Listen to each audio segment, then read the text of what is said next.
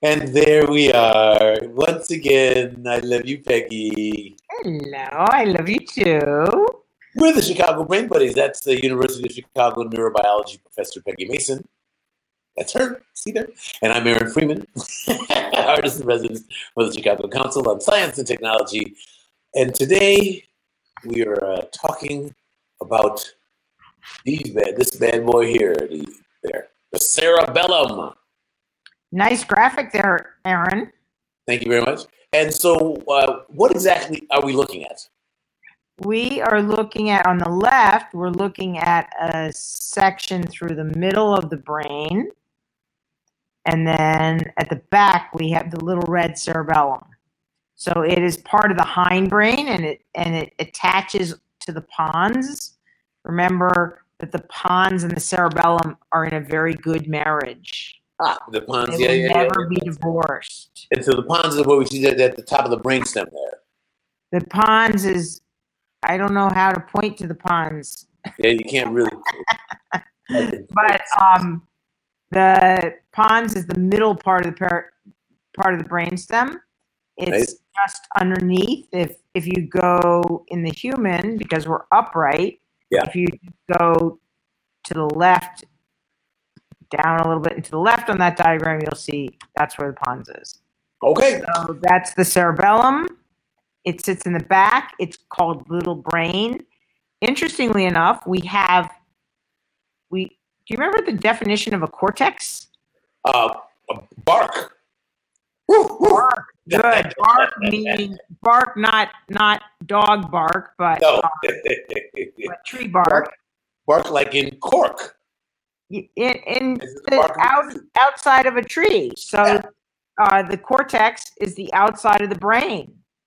It's on the surface. It's a layered structure, and it has a very. It has to have a, a cell type that that is very big in principle, You mean Um, like those famous Purkinje cells? like those famous Purkinje cells, and also pyramidal cells. Remember The them? pyramidal And, and interestingly enough, why are they called pyramidal cells? Their little their little cell body looks like a pyramid. That's pretty fun. So, um, the the cortex that everyone thinks about is in the cerebrum, the cerebral cortex. Very fancy place. That's what allows me to talk to you and you to talk to me. Are you ready? Yeah, yeah, yeah. And I'm whoever there. made that lovely tableau in back of you, that's a Yes. very cortical event. Ah, okay. So, the, so all of the, the stuff that we think about brains doing, as in moving us around and talking and thinking and planning and all that, All that fancy stuff. that's all cortical stuff. cerebral cortex. Cerebral cortex. Now, here's the thing you also have a cerebellar cortex. Ah, So we have a cerebellar cortex. It's a different looking cortex. The cer- most of cerebral cortex is what we call neocortex, which means it has six layers. Um, and then cerebellar cortex has three layers. now I, I, I assume that the those those six layers are they call neocortex because other critters don't, other primates don't have them. Other vertebrates don't have them. Mammals have mammals have neocortex, Okay. Well, And- so uh, but no no other vertebrate has a neocortex. But we're we- talking today about this, the cerebellum because the cerebellum is Yep. fairly famous because of its wonderful ability to regulate fine motor activities. That's right. That's right. That's right. That's very famous, and everybody knows. And also the point that you have made many, many times, which is that it that it the smooth movement of those motor of those skeletal muscles requires, and the cerebellum requires practice, practice, practice. That's right. Thank you for joining us, absolutely right. So, Um, Yeah. yeah, the cerebellum requires practice, practice, practice. Okay, so those are the two two of the big kind of uh, those are my two big, my two general takeaways from about the cerebellum. I mean, the thing about the thing about the cerebellum requiring practice is that it it it is hooked up as though it's a sensory organ. A sen- it serves a sensory purpose because it gets so much sensory input. Sensory input just comes barreling into this into the cerebellum. Um, but it actually serves a motor purpose. And one of the things that we ne- we understand now is that the cerebellum does not come out of the womb programmed. Ah, Okay. okay. It only programs itself once you start to feed it data. Okay. And so it starts to program itself possibly during fetal life and then very much uh, once the animal is born. And that allows the cerebellum to figure out what what is your body because it's moving your body. It's it, it's responsible for modulating the movements of your body, not the movements of somebody that's say four foot five inches, right? I mean, it did go through a time when you were four foot five inches, but now you're no longer that tall. You're taller, and your cerebellum has to adapt and be able to coordinate your movements no matter how tall you are as you change, Now, I as assume you are injured, or as you grow stronger or more skilled, etc.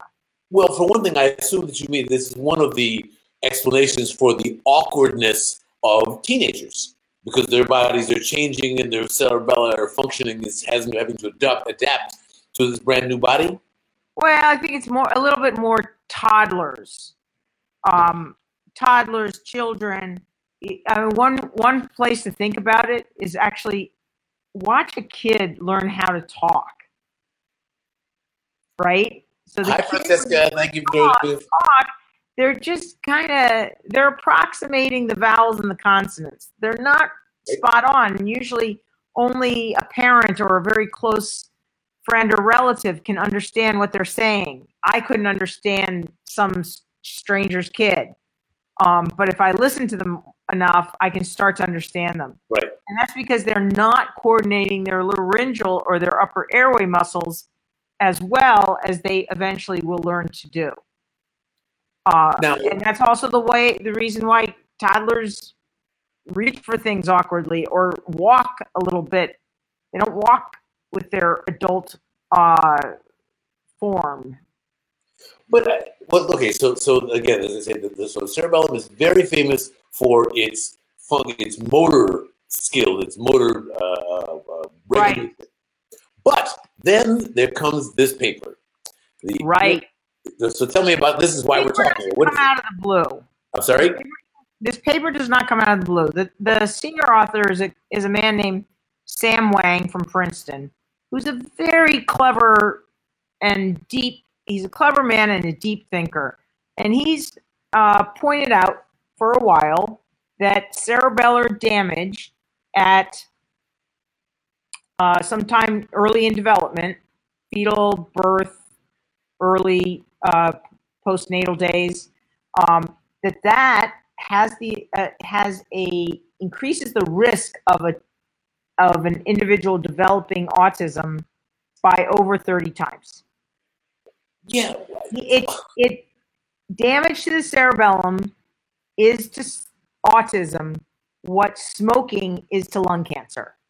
It is a major major risk factor. So Sam Wang looked at that and thought about it and hit and you know if you take out the cerebellum of a fully developed uh, adult, typically you the first thing you would say is not that they have a social problem. First thing you would say is that they have some motor problems. Right. And what he what he has advanced is this idea that the problems in the cerebellum have an effect at during development. And that has downstream effects. You set up your brain wrong because your cerebellum is not working correctly. And that was the idea that um, that he sought to test in this experiment and he did it a pretty clever way and the results are, are intriguing as hell um, it'll, it'll be wonderful to see uh, this repeated and uh, extended um, but it, it looks pretty good Can you describe for us the very clever way he tested? Yeah. So what he did is he took these things called DREADDs, and DREADDs are they're receptors. That's an, ac- remember- that's an acronym, right?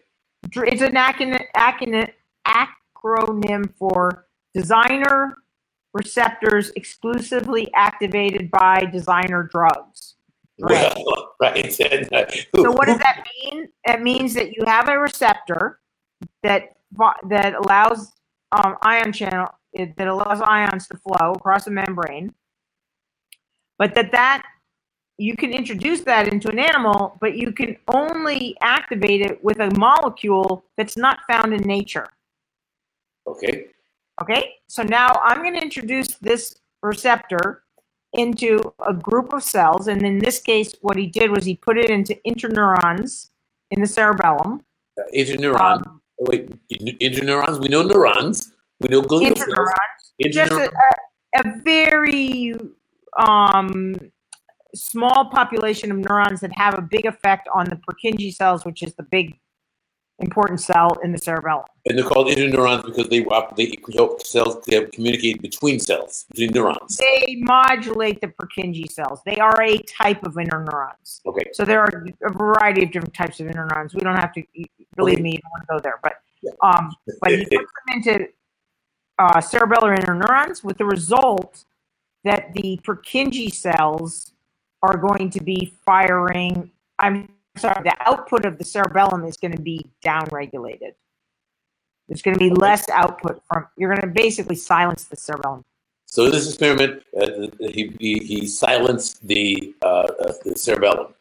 Didn't experiment. he did, a- he did more than that. He didn't silence the cerebellum. That's basically taking a telephone pole and whacking a baseball Um, with a telephone pole. Okay, so yeah, that's an overkill. Okay. What he actually did was he put this into just a small little part, various small little parts in the cerebellum. Got it. So they they don't have they have very uninteresting names, lobes and cruces. So we don't have to worry about that, but various specific parts. And what he found was then he did a lot of behavioral tests on these animals after he gave the designer drug. So once he gives the designer drug, that the that part of the cerebellum and only that part of the cerebellum is silenced. Are we talking posterior cere- cerebellum?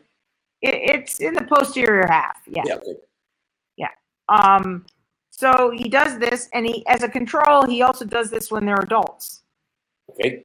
Okay, and when he sign and to, you know, cut a long story short, when he does this when they're adults, there's no, there's almost no effect or very few effects.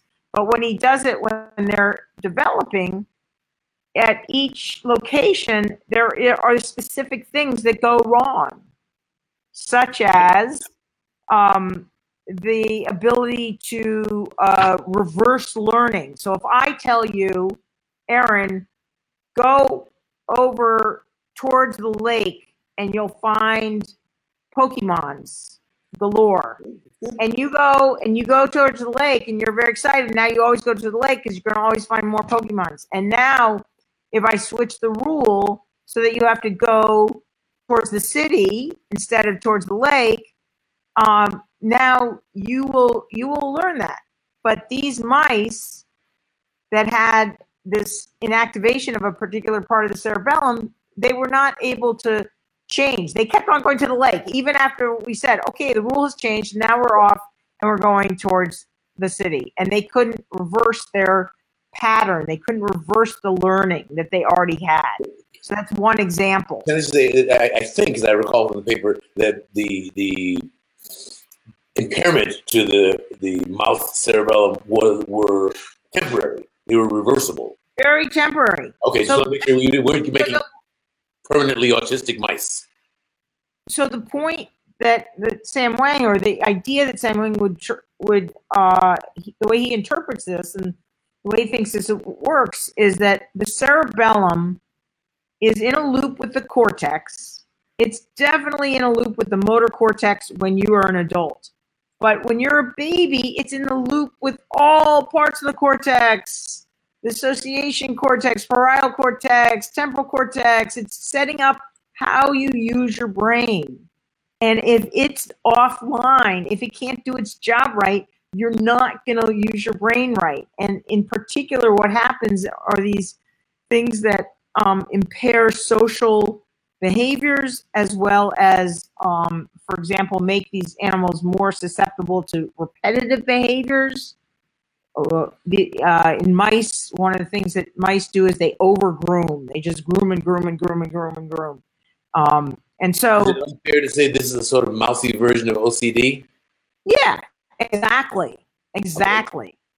Okay. Um, and so, yeah, and, and Maggie's right. So cool, and it correlates with the rigidity of ACD of ASD of, of autism spectrum disorder, Right. where a child may not be able to switch from this to that, Right. and these mice can't learn that it's no longer this; it's now that. And that's exactly right. And and so what's I think what's so exciting about this is that we've all been because social behavior and these complex behaviors are all products of the cerebral cortex. We've all been looking in the cerebral cortex.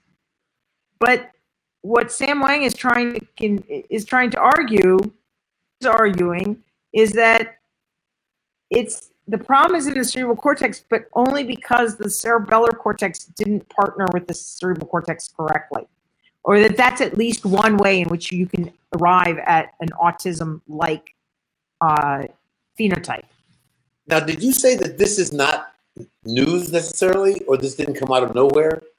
It didn't come out of nowhere because because Sam Wang has has been arguing for Okay. this for such this type of an idea, this type of a framework for a number of of years. Um, The idea he's that not the only one, but he's not the only one, but he's the primary one. And so, what's news is this particular paper. Uh, Oh, yeah. Was, was the result is that very The paper is beautifully done and very compelling. It- And- and yeah, so- it's really exciting. And so this it's news because this was an experimental demonstration of what he'd been saying all along, a particularly successful demonstration.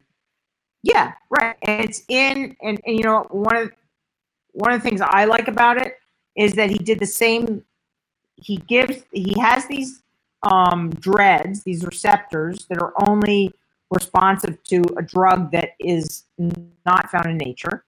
And he has these um, receptors in the cerebellum of different mice, and he can either administer the drug, this this artificial drug, in neo, you know, sort of during development at a time that, that in the mouse is similar to being, say, two two years old in the, in a human. Okay, so Right. early childhood, and then he can also administer it during in adulthood, and it doesn't have the effect when he administers in adulthood. It only has it during development. So Well, the whole so- thing really does string together pretty nicely. So, can we say that we've now discovered the cause of autism in humans? Um, I think this is a compelling result that this is the cause of at least some types of autism. You know, it's very unclear to me how many different types of autism there are. Personally, I think that there are um, there are many different types and probably many different what we would call etiologies, causes, reasons, uh, stories that got you from uh, not autistic to autistic. Well, how much do we know about repairing disorders in, in the cerebellum? Um, the cerebellum is very plastic. And so, for example, if you had a stroke in the cerebellum, um, you would, to a large extent, get better. The same is true in the cerebral cortex. We do get a, um, we do get a lot better over time. Um, is the the cortex or, the cerebellar cortex is probably high on the plastic uh, scale, so pretty, you know, pretty. It's it's able to recover. And Francesca, yeah, we will put the link. There is a link buried somewhere in the um, in, in the uh, Facebook page. But if you, the other thing you can do is um, Google Badura, B A D U R A, Wang, W A N G, and eLife, and you'll get to it. But there is a link Um, on the Chicago Brain Buddies. That's us, Chicago Brain Buddies. There is a link on the Chicago Brain Yeah. Buddies uh, Facebook page, and also on the Chicago Brain Buddies channel on YouTube. And it's called Normal Cognitive and Social Development Require Posterior Cerebellar Activity. Yep. So between all that, you can you can actually get it through Google. And and nicely, I'm happy to say that eLife is a um, uh, is open source or, or open access. No paywall. So you don't no have to paywall. worry, no, no to subscribe. no So- no pain in the neck trying to get the article. So I so what I think I hear you saying is that this is for the- to, to prove this, to prove that the cerebellum, the early damage to the cerebellum, that gives us a good clue as to the origin of some forms of autism, and the plasticity of the cerebellum gives us some hope. Although, what I think also, aren't you saying though that the whole wiring of a lot of the brain is done? That, that the cerebellum is, you need a well functioning cerebellum to make the brain wire up right. So it's not like you just fix the cerebellum at 40 or 30 or 20 or 10, and then things are going to rewire themselves. You're talking early organization. That's right. That's right. It- no, there's there's not that much. Um, I don't see an easy way to fix this as in adulthood. So now, uh, what, uh, uh, Maggie asks, Um, any insight about why kids hang into ASD behavior and why adults don't become autistic? ah, Well, I mean, adults are going to have to come through childhood. This is definitely a developmental disorder, so it's not going to appear in in um, adulthood without having been present. Uh, there, there's no evidence that there that that ever occurs.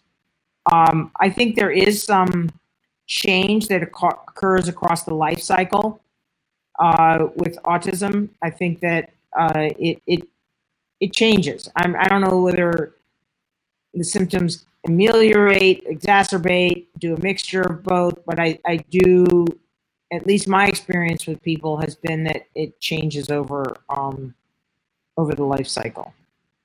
but do adults people don't with develop, there's, autistic- no, What's that? there's no adult, adults don't develop autism.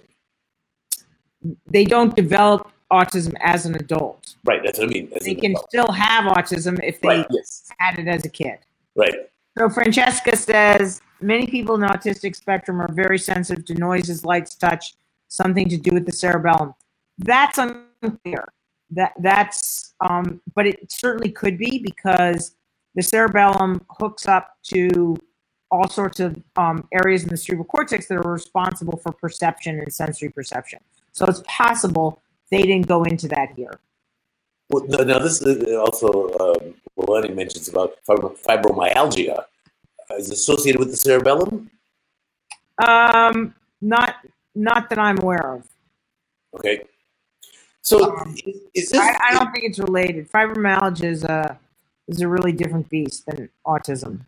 So is it possible that this is just the beginning of our deepening understanding of the cerebellum? That we will, in another decade, someone will discover something else that the cerebellum is involved in that no one has yet gleaned. Well, there's a, There's a man named Jeffrey Schmahmann, and and uh, he's been arguing for some time that cerebellum has a lot of cognitive, uh, has a great deal of cognitive impact, or damage to the cerebellum has a great deal of cognitive impact even in an adult.